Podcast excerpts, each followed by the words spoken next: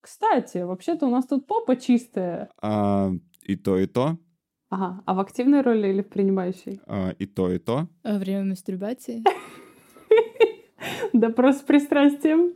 Как же это осуществить? Окей, есть стиральная машинка, есть анус, давайте попробуем. Плюс заранее нагнетаются ожидания, и ты уже не знаешь, захочешь ты в итоге трахаться в жопу или нет. Приходишь домой, засовываешь это в себя, и только после этого ты имеешь право предлагать, значит, женщине, засовывать женщине что-то.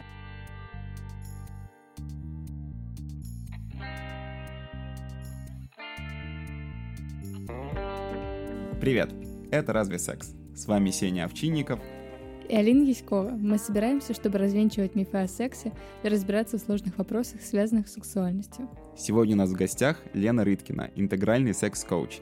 Лена уже была у нас в подкасте. В прошлый раз Маша и Алина обсудили с ней, как мы исследуем свою сексуальность. Лена, привет! Привет! Поговорим сегодня об анальном сексе. Да. Ура! Наконец-то мы добрались до этой темы. А что, долго собирались? Да. Да, очень долго собирались. Но сначала, Лен, расскажи, пожалуйста, что такое интегральный секс-коуч? Окей. Приставку «интегральный» я обычно использую для того, чтобы немножко отмежеваться от какого-то типичного представления о том, кто такой секс-коуч. Потому что секс-коуч — это вроде как человек, который техникам секса учит. Обычно так представляют. Я техникам тоже учу.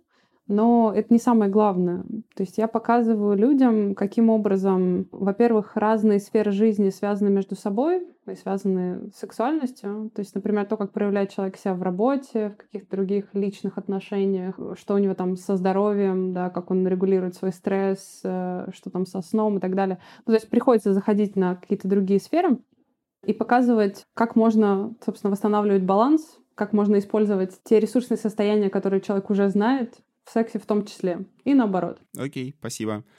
Переходим, собственно, к теме выпуска. Да. Отлично. Как хорошо, что все мы здесь сегодня собрались. Да, Алина? Так ты написала. Да. У нас с Сеней есть споры по поводу составления сценариев, и по поводу анального секса у нас с Сеней тоже споры есть. Они у вас чисто теоретические или практические? Хороший вопрос. Споры. Хороший вопрос. Узнаем в выпуске.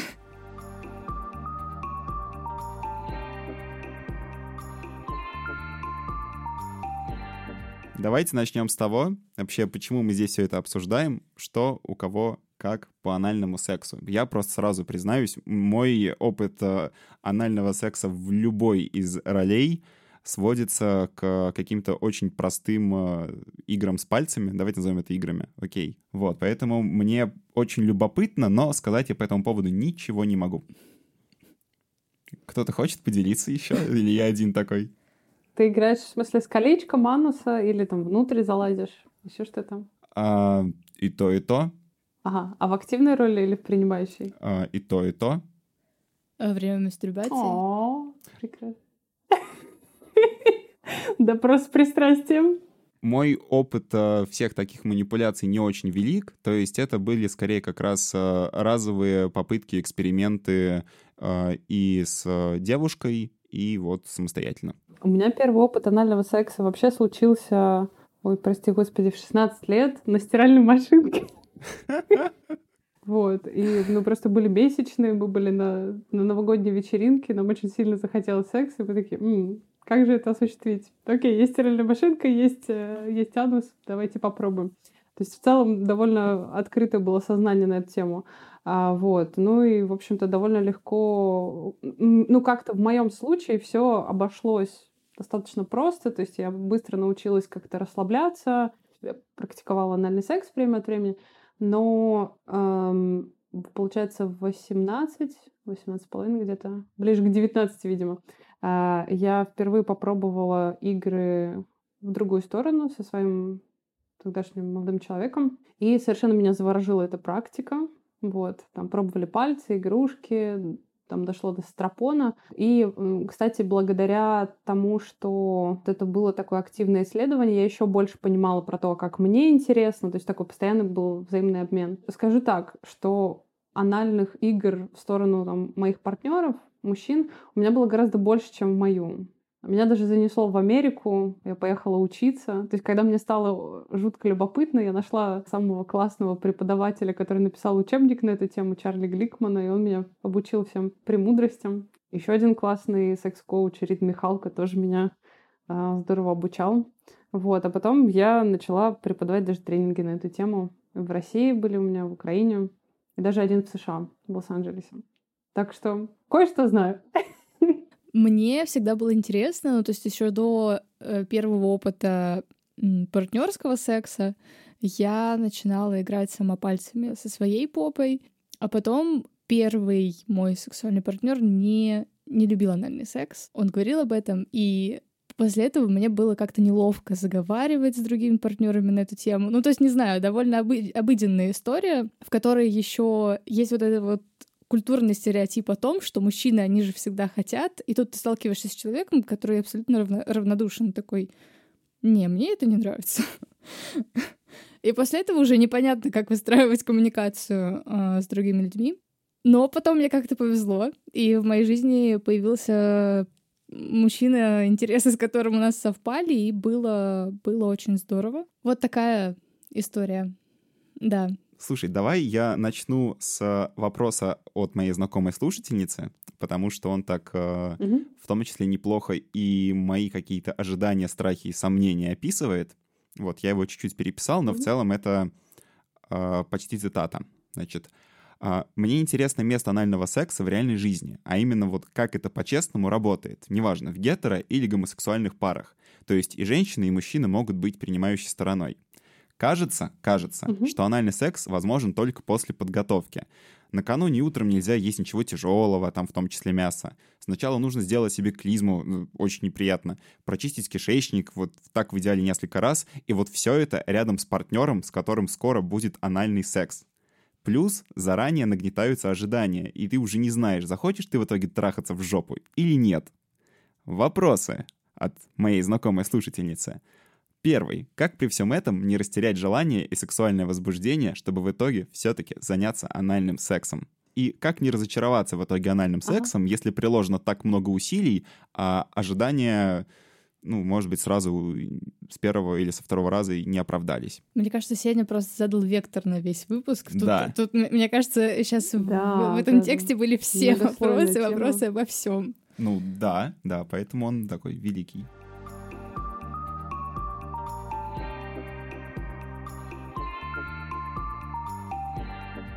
Окей, погнали дальше. Миф о том, что всем мужчинам охуенно быть принимающей стороной, потому что есть простата и вообще все.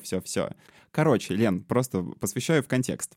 Я недавно для выпуска про мужскую физиологию общался с урологом Дмитрием Лерманом и спросил у него, собственно, про простату, что это, как работает и с чего это вдруг железа, которая нужна для производства семенной жидкости, стала эрогенной зоной. В его редакции очень малое количество людей, на самом деле, получают удовольствие от стимуляции простаты. Вот расскажи, пожалуйста, как много мужчин, не знаю, может быть, по исследованиям, по твоей практике, вполне себе получили удовольствие от стимуляции простаты? Тут нужно сказать, что, к сожалению, исследований-то по этой теме практически нету. То есть здесь не то чтобы много на что можно опираться, я имею в виду таких официальных. Вот. А тут можно опираться... ну, скорее такой на практический опыт и немножко на такие знания физиологии. Соглашусь с доктором по какому поводу. Дело в том, что если нет возбуждающего контекста, а возбуждающий контекст для каждого человека, сами понимаете, он как бы свой, то стимуляция предстательной железы может быть не очень-то и приятной, и не очень-то, в общем-то, эрогенной. То есть этим, в принципе, объясняется то, что на медицинском массаже простаты у кого-то может возникать возбуждение, у кого-то нет. И в том числе, если, например, не происходит во время игр достаточно подготовки психоэмоциональной, физической, да, задействования эрогенных зон или задействования каких-то сенсорных каналов, которые включают человека, там, это звуки, да, запахи, там, визуальные какие-то штуки, как-то одеться нужно по-особенному. Это может просто, ну, быть никак, или это могут быть странные ощущения, они могут быть некомфортные, даже если, в принципе, используются достаточно смазки. На моем опыте был такой какой-то яркий очень кейс, например, когда у мужчины был очень было очень много медицинского контекста в области кишечника, да, то есть ему просто ставили клизмы на протяжении всего там типа детства, юности, и поэтому, когда дошло дело до эротического контекста, у него просто довольно сложно было уже мозгу перезаписать, видимо. То есть я думаю, что потребовалось бы много времени, чтобы эта практика действительно у него ассоциировалась не с клизмами, там, доктором и вот какими-то болезненными ощущениями, а с чем-то по-настоящему приятным. Поэтому все, конечно, в контексте. Я бы здесь сказала, что, есть более общая тема. У значительного количества людей есть классно прилежащие к канальному сфинктеру, да, внешнему нервные окончания, да, которые, при активации могут быть очень приятными. И поэтому ласки именно ануса языком, пальцами, игрушками — это во многих случаях, правда, классная идея. Если у человека не было болезненного опыта какого-то травматичного, если нет каких-то повреждений, да, каких-то анальных трещин, например. А вот уже с тем, что происходит внутри, есть определенный вопрос. Кому-то может зайти, кому-то не зайти.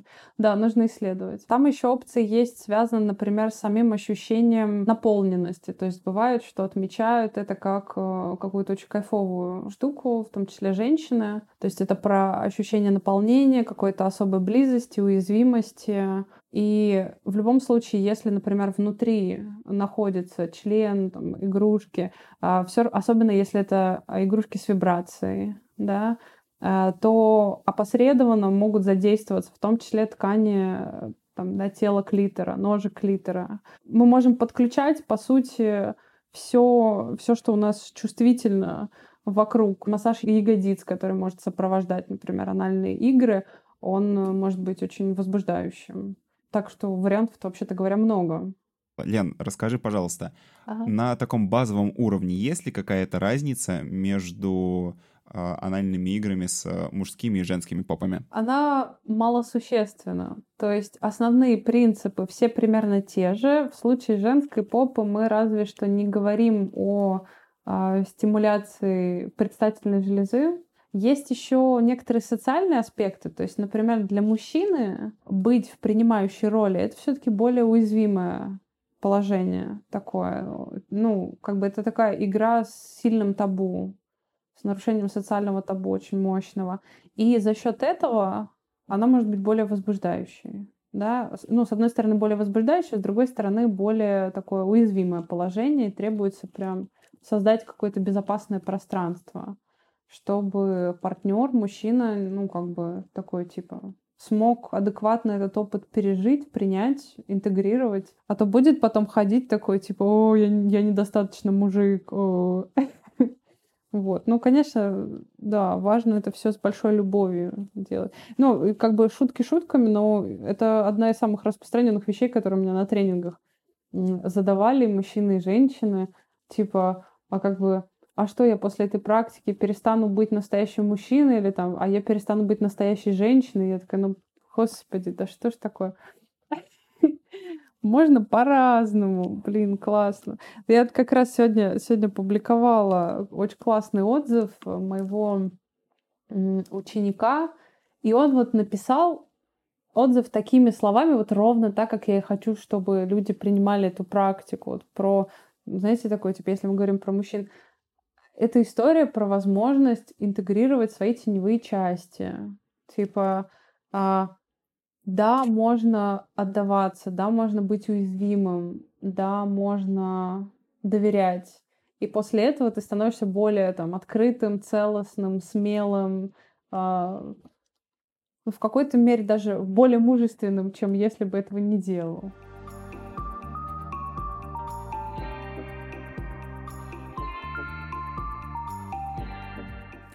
Мне кажется, что мы плавно подошли к теме того, что очень многие люди считают, что это больно, вообще всегда. А мы тут в основном сейчас говорим о том, что это приятно.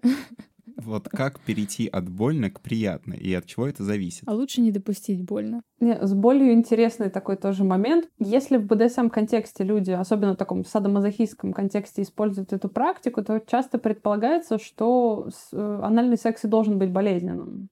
Да, что это что-то, что должно причинять боль. И когда в целом это касается СМ-практик, действительно стоит говорить о некотором осознанном риске, осознанной готовности к боли. готовности к определенным последствиям. Потому что если, например, вы пренебрегаете смазкой, вы не пренебрегаете достаточным разогревом, использованием, постепенным увеличением величины того, что вы вкладываете, то последствия могут быть какие? Да? Могут появиться анальные трещины, могут быть какие-то разрывы тканей. Будет больно, придется заживать. В том числе могут возникать, если не лечить эту историю, может привести к хроническим каким-то воспалительным процессам.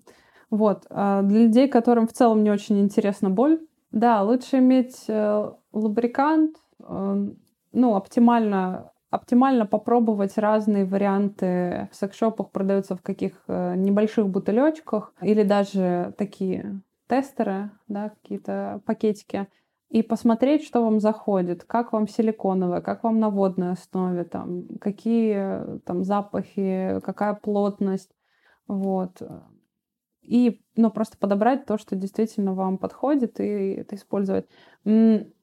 Еще здесь важный момент. Ни в коем случае не используйте смазку с обезболивающим эффектом. Боль — это естественный сигнал организма, способ организма сообщить, что что-то не так происходит. Лучше не надо. Лучше делать просто правильные действия. Значит, что еще? Из таких базовых правил: все последовательно, постепенно. Не стоит сразу бросаться на большие девайсы, лучше потихонечку. Не сразу пытаться засунуть в человека 3-4 пальца. Начните все-таки с одного. Не сразу засовывать члена. Подавайте пробочки сначала. Одну, две. Сейчас продают прикольные такие наборы разных размеров, которые можно постепенно вставлять. Хорошая идея принимающей стороне сначала потестировать все на себе самостоятельно во время мастурбации. И для того, чтобы в целом мозг запомнил, что там приятно, там могут происходить, в области ануса могут происходить какие-то прикольные вещи. Когда ты можешь это контролировать. В целом стоит позаботиться о таком максимально безопасном контексте. Хорошо принять горячую ванну, поделать какие-то расслабляющие практики. То есть у кого-то йога-цигун, у кого-то это массажик, у кого-то просто пообниматься, полежать. Давай немного вернемся к игрушкам. Просто напомним, что лучше бы на всех таких игрушках, особенно если вы начинающие, были стоперы. Да, вот. Со стоперами важный момент, потому что если вы пытаетесь брать какие-нибудь обычные дилдо, какие-то игрушки без стоперов, очень, очень рискованно получается, можете не проконтролировать. Ваш девайс может оказаться на полке в Питере. В Питере же в музее секса есть прекрасный такой сервант, на котором лежат всякие предметы, которые проктологи находили у людей в задницах, да. Вот, не надо, пожалуйста. Да, ни в коем случае не надо использовать, пожалуйста, какие-то подручные средства, особенно какие-то фрукты, овощи. Пожалуйста, ешьте их лучше.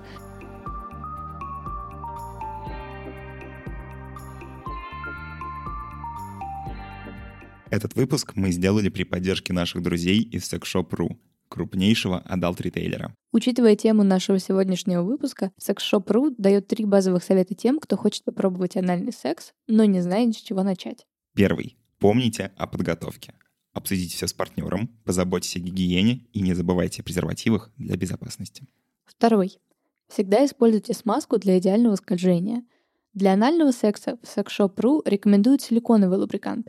Он лучше скользит, медленнее высыхает, и его не придется часто добавлять в процессе. Только не забывайте проверять совместимость с вашими секс-игрушками. Третий. Начинайте с небольших игрушек до 3 см в диаметре. И никуда не торопитесь. Все для комфортного и безопасного секса вы можете найти в интернет-магазине vsexshop.ru. Выбирайте из более чем 20 000 секс-игрушек, лубрикантов и эротического белья. Sexshop.ru быстро, бесплатно и анонимно доставит ваш заказ в любую точку России. А мы напоминаем, что с промокодом «Это разве секс» вы получите скидку в 5% на любую покупку.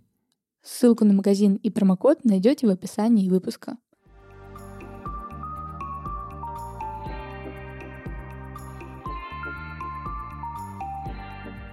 Я предлагаю вернуться прям совсем к началу. Мы стараемся это вообще каждый выпуск говорить, но, тем не менее, мне кажется, у нас даже в чат иногда прилетают вопросы в духе того, что вот, мой мужчина очень хочет анальный секс, а я совсем не хочу, что же мне делать? И кажется, что очень важно вернуться к моменту о том, что все-таки это должно происходить только по взаимному согласию. И если вы не хотите, значит, не хотите. Да. Мне в этом плане очень нравится, знаете, что говорил мой бывший молодой человек. Он в Лос-Анджелесе преподавал, секс-эдюкейтер. Он в Лос-Анджелесе преподавал мужчинам мастер-класс по анальному сексу, где женщины выступают в принимающей стороне.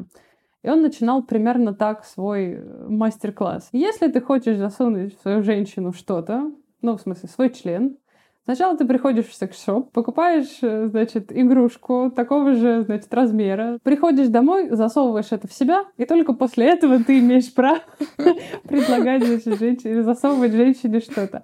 И это на самом деле хорошая рабочая история. И знаете почему еще? Потому что то, как мужчины обычно воспринимают анальный секс не в свою сторону, да, а в сторону женщины, оно же подпитано порно, а в порно что показывают? О, что да. Плюнул, вставил и пошел. Хорошо, если и при этом вырезаются моменты. Да, и вырезаются моменты подготовки, когда там смазки много льется, там специально ставятся пробочки. Это же, для порно как-то не очень интересно, но, простите, в жизни так нельзя делать. И получается так, что как будто бы очень небережно относятся к женской попе. И это отлично лечится, когда мужчины понимают, каково это. Да, все то же самое. С другой стороны, конечно, бывает просто и так, что бывает разный уровень брезгливости, бывает травматичный опыт, бывают просто, какие-то стереотипы, которые, правда, важны человеку, и никто не имеет права, вообще-то говоря, эти стереотипы у него отнимать. Да, поэтому, конечно, все должно быть по любви. Давай тогда про согласию. Брезгливость и гигиену. Потому что один из основных мифов, не знаю, почему сразу мифов, в принципе, это... Опасений таких, страхов. Что делать? Надо ли что-то делать? И если что-то надо делать, то в каком порядке? Сеня очень переживает, а мне кажется, что там в целом не настолько грязно, насколько рисует это воображение, когда ты ни разу не пробовал, во-первых. А во-вторых, здоровые диеты обычно плюс-минус, кажется, хватает. Меня что просто... Что такое здоровая диета? Это не пить кока-колу с карри, а есть там продукты, богатые клетчаткой, не знаю, запивать водичкой обычно. И что-то еще. Не знаю, меня клизма, как какой-то опыт, как какая-то практика пугает гораздо больше, чем анальный секс. И еще я вроде слышала, что клизма нарушает микрофлору, что вообще-то делает тебя более уязвимым к инфекциям, к повреждениям. И у нас с Сеней разные взгляды на этот счет. У меня нет каких-то сформировавшихся взглядов. Мне просто, поскольку я зануда, надо знать, как должно быть правильно. Это потом уже я, когда пойму, что можно и на все это забить, тогда уже буду пренебрегать всеми этими правилами, которые сегодня у Лены узнаю. А пока мне надо по полочкам все разложить. Лен, расскажи нам. Алин, ты во многом была права. Там есть несколько аспектов. В целом, плохая идея действительно злоупотреблять клизмами. Есть спорные данные на тему того, насколько, как часто вообще можно использовать клизмы, как критически это влияет на микрофлору, но в целом можно придерживаться примерно того же правила, как и там с микрофлорой влагалища, например, да, не надо туда лишний раз ничего там, никаких спринцеваний проводить. Прекрасно кишечник сам очищается при ряде условий. Во-первых, действительно правильная история про достаточное количество воды, то есть не буду говорить, что это прям жестко 2 литра, или там 1,5-2 литра, но в целом следить за количеством уровнем воды — это хорошая идея не только для анального секса. Достаточное количество клетчатки, овощи, некоторые бобовые, все это хорошая идея. И это все помогает как-то обеспечивать хорошую перистальтику, и комфортное такое очищение кишечника. И действительно, очень часто получается так, что когда дело доходит уже до анальных игр, в принципе, все нормально обходится и без клизм. Есть исключения. То есть получается, что у нас кал хранится не в прямой кишке, а все-таки в толстой кишке. Да? То есть он не под 90 градусов, там угол все-таки немножко другой, но тем не менее. То есть она до поры до времени, практически до непосредственно дефекации, хранится на расстоянии 14-18 сантиметров от анального отверстия. И, соответственно, достать туда можно только достаточно большими девайсами. Ну, как бы, если вы действительно собираетесь практиковать с очень чем-то таким эгегей, вот, то может пригодиться, но и то не факт. Ориентируйтесь тоже по своему уровню комфорта, да, комфорта и физического, и какой-то брезгливости. В конце концов, никто же не отменяет там использование презервативов, использование перчаток, что вообще, ну, по разным причинам может быть классно. Но вот эти 14-18 сантиметров, да, в принципе, там только если вы прям уже чувствуете позыв в туалет, да, там может оказаться какое-то количество кала. Либо, например, в течение 2 часов после дефекации, в принципе, могут еще какие-то остатки быть, какие-то небольшие кусочки. Но, то есть, ну, тут сразу, конечно, рисуется какая-то картина, что мы выжидаем время, так, все, значит, по расписанию, сейчас вот я покакал, у меня есть, там, через 2 часа мы срочно должны... На самом деле не так, да, в целом, в реальности все и спонтанно вполне нормально получается, если люди не как-то не адски помешаны на кристальной чистоте. Все-таки это, камон, это прямая кишка. Ну, давайте. Да. Можно под рукой держать вот такую вещь. Это микроклизмы, микролакс, которые детям ставят. Они воздействуют просто на непосредственно содержимое прямой кишки. И в течение там 5 минут обычно выходит все, что там остается. Там вызывает легкое жжение, как правило, но оно проходит достаточно быстро. Вот. Спасает в таких ситуациях, и не надо каких-то сложных, мучительных процедур. Оно ничего не разрушает, там, слава богу, микрофлора комфортно обычно реагирует на эту вещь. Точно лучше, чем пользоваться водой. До прям вот именно клизмы доходит в редких случаях, как я уже говорила, если прям реально большие девайсы и как-то сильно некомфортно. Либо, например, не подходят вот такие микроклизмы, то можно, в принципе, взять клистер, обычную медицинскую клизмочку мягкую, с мягким наконечником, да, она как такая единая такая груша. 1, 2, 3 раза нужно так промыть, чтобы хорошо очиститься. И это как раз та история, когда это становится... Может стать, типа, очень сложно, долго, но у всех тут свой комфорт. Для кого-то, правда, важно, чтобы было все максимально чисто, комфортно, для того, чтобы классно поиграть. Для других клёвых грязных животных это не так принципиально. Если вы играете с колечком ануса только, да, то там достаточно хорошо помыть с антибактериальным мылом, да, или там для того же анилингуса прикольно использовать латексную салфетку. Вот, может быть, вполне комфортно. Мне тут Алина сигнализирует, да, что мы хотели спросить, что нужно сделать, если мы планируем риминг, но мне кажется, мы это проговорили. Ну, мне кажется просто, что про риминг у людей... Риминг — это то же самое, что анилингус. Мы до этого, кажется, не использовали термин риминг. Но кажется, что многие еще задаются вопросом... Я никогда не пробовала, кстати, я не могу ничего сказать по этому поводу, но там помимо грязно-негрязно возникает вопрос... Вкусно-невкусно, не знаю, если так можно сказать. Да, как сделать вкусно? В принципе, достаточно бывает обычно хорошо помыть.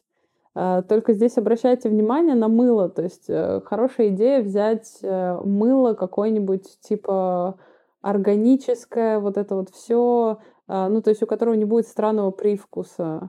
То есть такое вот универсальное какое-то эко-моющее средство, максимально нейтральное. И, в принципе, этого должно быть достаточно. Только главное, хорошо складочки, то есть на внешнем колечке ануса там, да, много таких складочек мышечных. Их нужно хорошо промыть. Вот. Этого обычно бывает достаточно. Нужно ли брать именно антибактериальное мыло? Ну, вот кажется, что...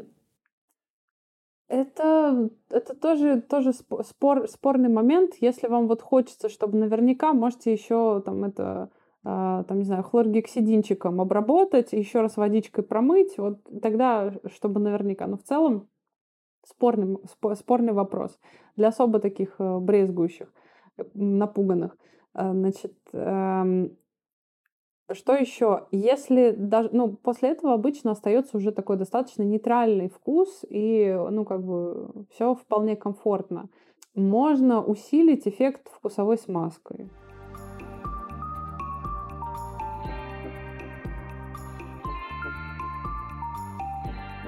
Дай тогда совет для чистюль, вот которым очень интересно, очень любопытно, но важно, чтобы все было вот как раз вот чисто, стерильно, кристально и так далее. Как просто не растерять желание во время этого процесса? То есть мы сейчас говорим, может быть, вполне себе о брезгливых людях, для которых сам этот процесс желание может ой как убить. Но при этом чисто теоретически они бы хотели добраться до заветного анального секса.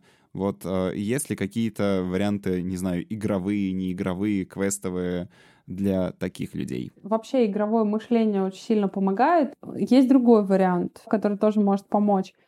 Сделать эту процедуру вполне технически, да, просто поставить как удобно, но потом посвятить достаточно времени именно какому-то контакту классному, качественному. То есть тут вообще хорошо бы не ставить очень жестко задачу «мы сейчас займемся анальным сексом» или вообще «мы сейчас займемся сексом».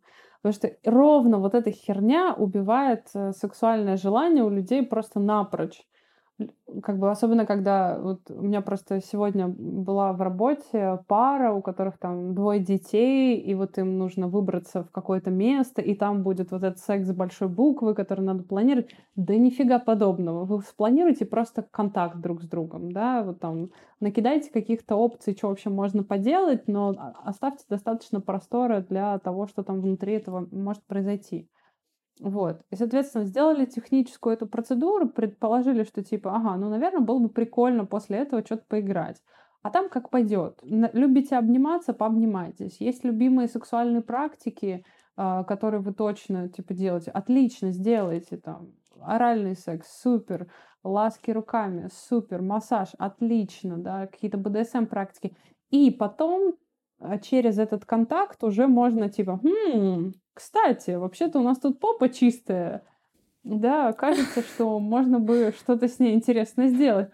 Действительно, у нас есть чистая попа. Есть ли у нас энергия и желание, чтобы что-то с этим сделать? Давай. Ну, или нет. Для людей, которые практикуют какое-то анальное проникновение, вообще любое, в первый раз, все эти ощущения, связанные, собственно, с проникновением, будут явно в новинку.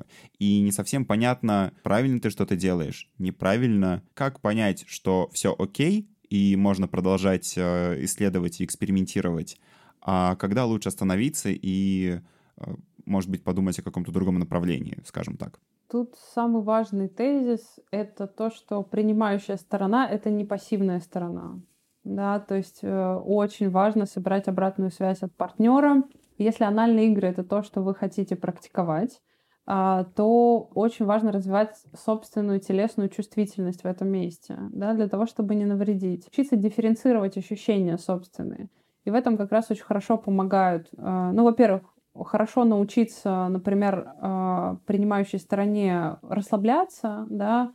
То есть можно здесь использовать те же упражнения Кегеля. Это очень хорошо помогает научиться контролировать расслабление напряжения, увеличить чувствительность. Вообще офигенная тема.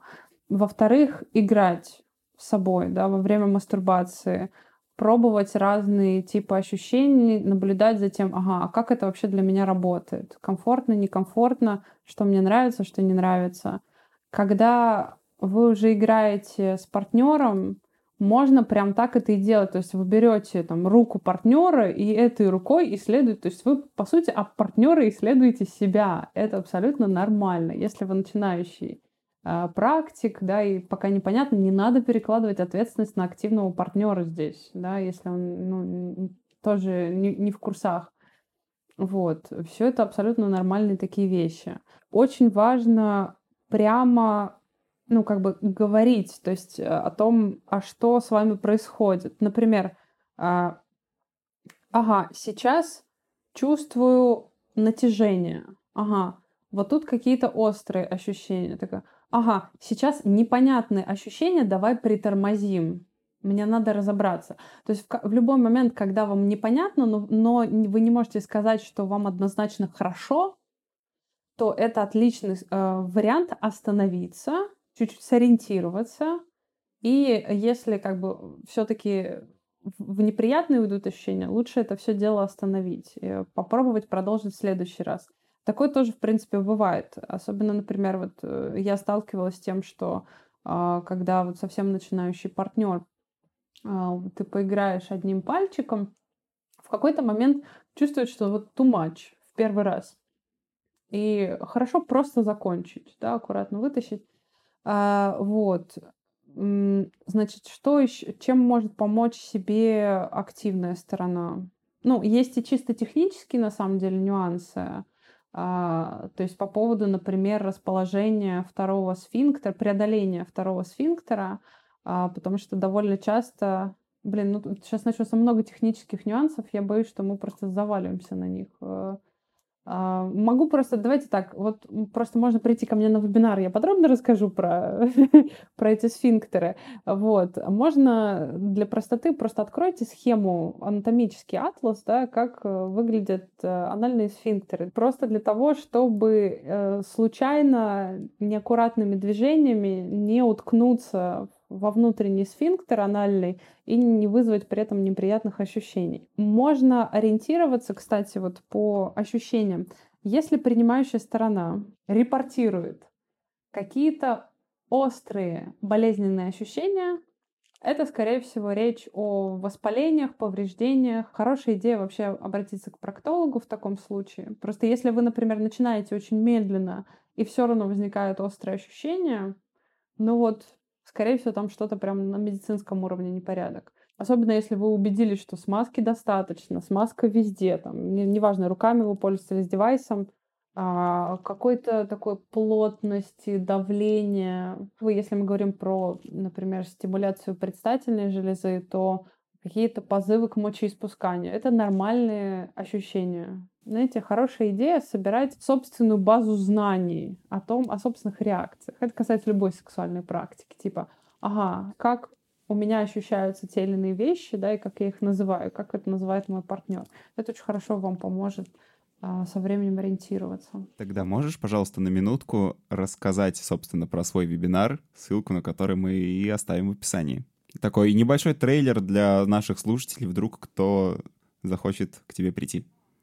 Да, по поводу вебинара. Ну, вообще, я его задумывала как вебинар про мужские попы. И там есть вот все, что касается там какой-то и гигиенической, психологической подготовки, техник, введения, выведения, пальцы, игрушки, члены, стропон. Вот все-все-все вот это. Значит, сценарий, позы. Но, вообще-то говоря, все то же самое подходит и для женских поп. Я вообще его очень люблю, когда смотрят пары, которые практикуются потом друг на друге. Мне кажется, это самое такое честное. Ну, и он, в принципе, подходит и как бы не гетеросексуальным мужчинам. Вот. Не гетеросексуальным женщинам тоже, просто, возможно, не так комфортно это может восприниматься материал. Вот. Поскольку я там все-таки буду говорить преимущественно об опыте мужском. Вот. И в этом смысле я все еще думаю о том, как это делать более комфортно, более инклюзивно. Но вот пока так. Пока такой основной фокус. Лена, спасибо тебе большое, что поговорила с нами сегодня. Вы не знаете, но Лена чуть-чуть приболела, все равно героически с нами вот 2 часа проболтала. Мы это очень ценим. Лена, спасибо. Такого уже прошло 2 часа. Спасибо большое. На этом все. С вами был подкаст «Это разве секс?». Ставьте нам оценки и пишите комментарии. Это помогает другим людям узнать о нас. Свои предложения и вопросы пишите нам на почту или в Telegram-бот. Все контакты можно найти в описании подкаста на той платформе, где вы его слушаете. Также напоминаем, что у нас есть Patreon. Там вы можете поддержать нас подпиской и получить ранний доступ к выпускам и кое-что еще. Не бойтесь своих желаний и не забывайте о контрацепции.